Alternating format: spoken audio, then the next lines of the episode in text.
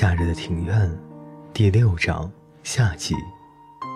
过了十分钟左右，山下上气不接下气的回来了。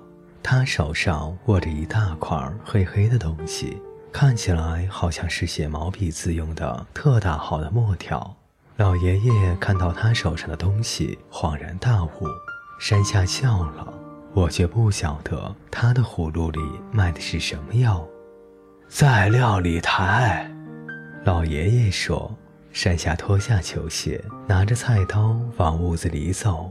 他走到屋子的最里头，那里有一个面窗的料理台。他先用水将那块长得像石头块的四角形弄湿，然后就开始传来摩擦东西的声音。他在干嘛呀？山下看都不看我们这边。老爷爷脱下凉鞋，走进屋里。我和河边也跟了进去。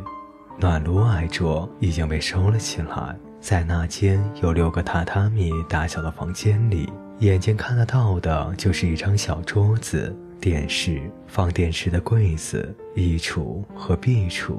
屋子里被收拾得干干净净的，只有一个装有麦秆的蓝色枕头散放在屋中的一个角落。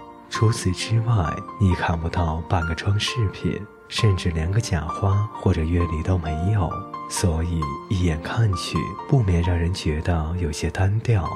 再往里面走就是厨房，厨房里散发着阴阴湿湿的气味，而这种气味也是老房子独有的气味。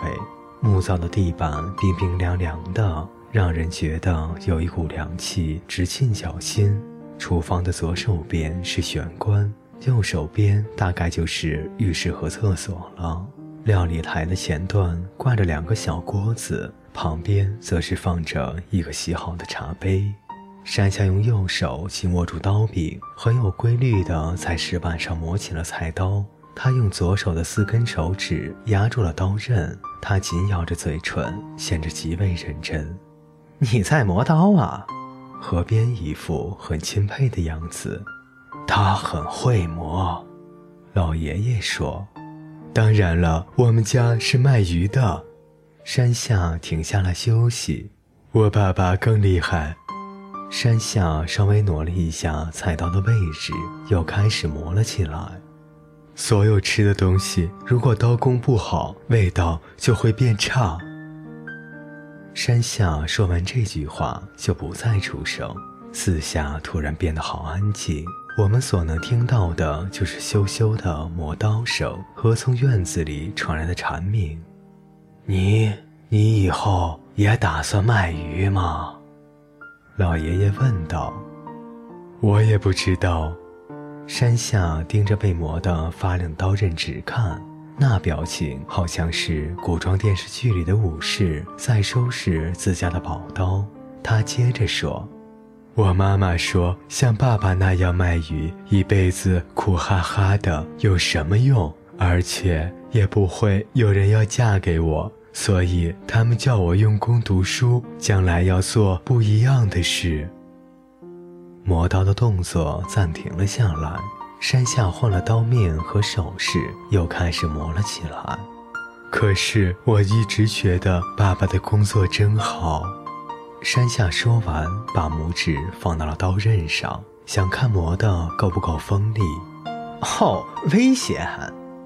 河边说：“放心。”山下笑道：“这是我第一次看到山下这么有自信。”你有没有割到过自己的手？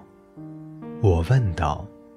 有啊，不过如果一直害怕被切到而不敢去碰，那就永远学不会了。说得好，老爷爷说道。是我爸爸说的。山下笑了起来。就在我被切到、不愿意再靠近案板的时候说的。菜刀既可以杀人，也可以做出好吃的东西，让人增进元气。所以就看你怎么用了。你们知道吗？切生鱼片已经难不倒我了。我们都很佩服山下。山下说完，好了，磨好了，就朝阳台的方向望去。从阴凉的厨房里望过去，庭院看起来像是一个装满亮光的四角盒子，而夏日的艳阳正在其间舞蹈。在大家的期待下，西瓜被剖开了。啊，够熟了，老爷爷说，感觉真好。河边第一次看到西瓜被切开的那个刹那，露出了不可思议的眼神，盯着菜刀直看。小心一点儿，这刀子好像很利。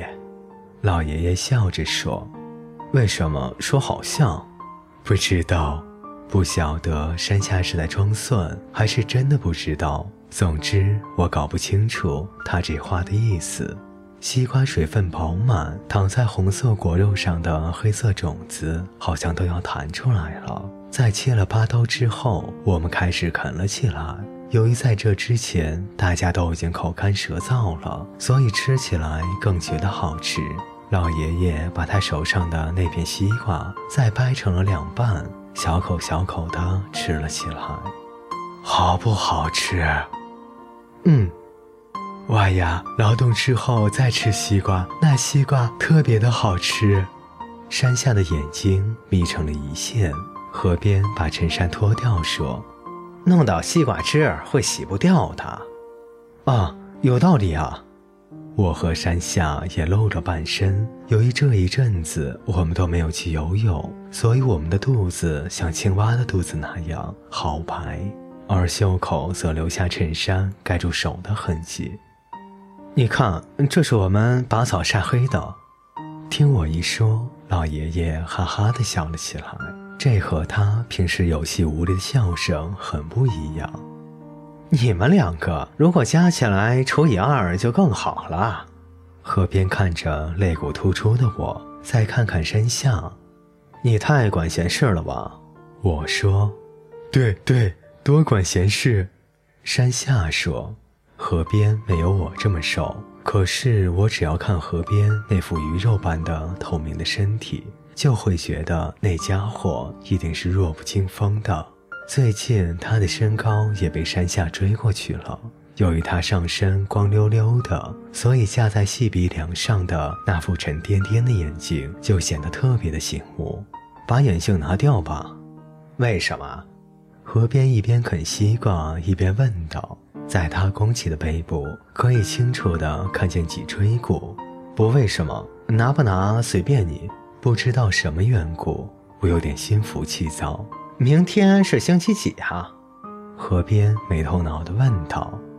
是星期三。老爷爷答道。那该丢垃圾了。河边拎着西瓜皮说道。啊！山下抬头看着天空说：“下雨了。”在灰白色的干土上开始出现黑色的小点，最后点状遍及了整个院子。大雨落地的声音充斥着我们的耳朵，湿土味和蚊香味扑鼻而来。等秋天到了，来种点什么？老爷爷的声音穿过雨声，传到了我的耳边。譬如说。金盏花或什么的，不必非等秋天，我来种。河边只要想做什么，就非得马上行动不可。你怎么这么性急呢？老爷爷看了河边一眼，人家说夏天播种，我们不是什么都没有做吗？山下说，没关系，让他在土里等嘛。说的也是，明天来种。听我这么说，山下露出一脸的狐疑。山下，嗯，种什么好呢？呃，老爷爷说：“车轮、铁线莲。”河边说：“水仙。”我说：“三色堇。”山下说：“萝卜。”萝卜。什么跟什么呀？河边被打败了，它会开花哦。对，老爷爷说，白色的花。哎，我从来都不知道。紫茉莉，我说：“石竹。”河边说：“小野菊。”山下说：“石蒜。”老爷爷说：“老爷爷又说了一大串我们听都没有听过的花名。我们一边听一边各自想象心中的花园，最后又回到雨滴不断的空旷院子。这一块焕然一新的土地，正等着新的植物在它的上头扎根。我们侧着耳，倾听着它与雨水的对话。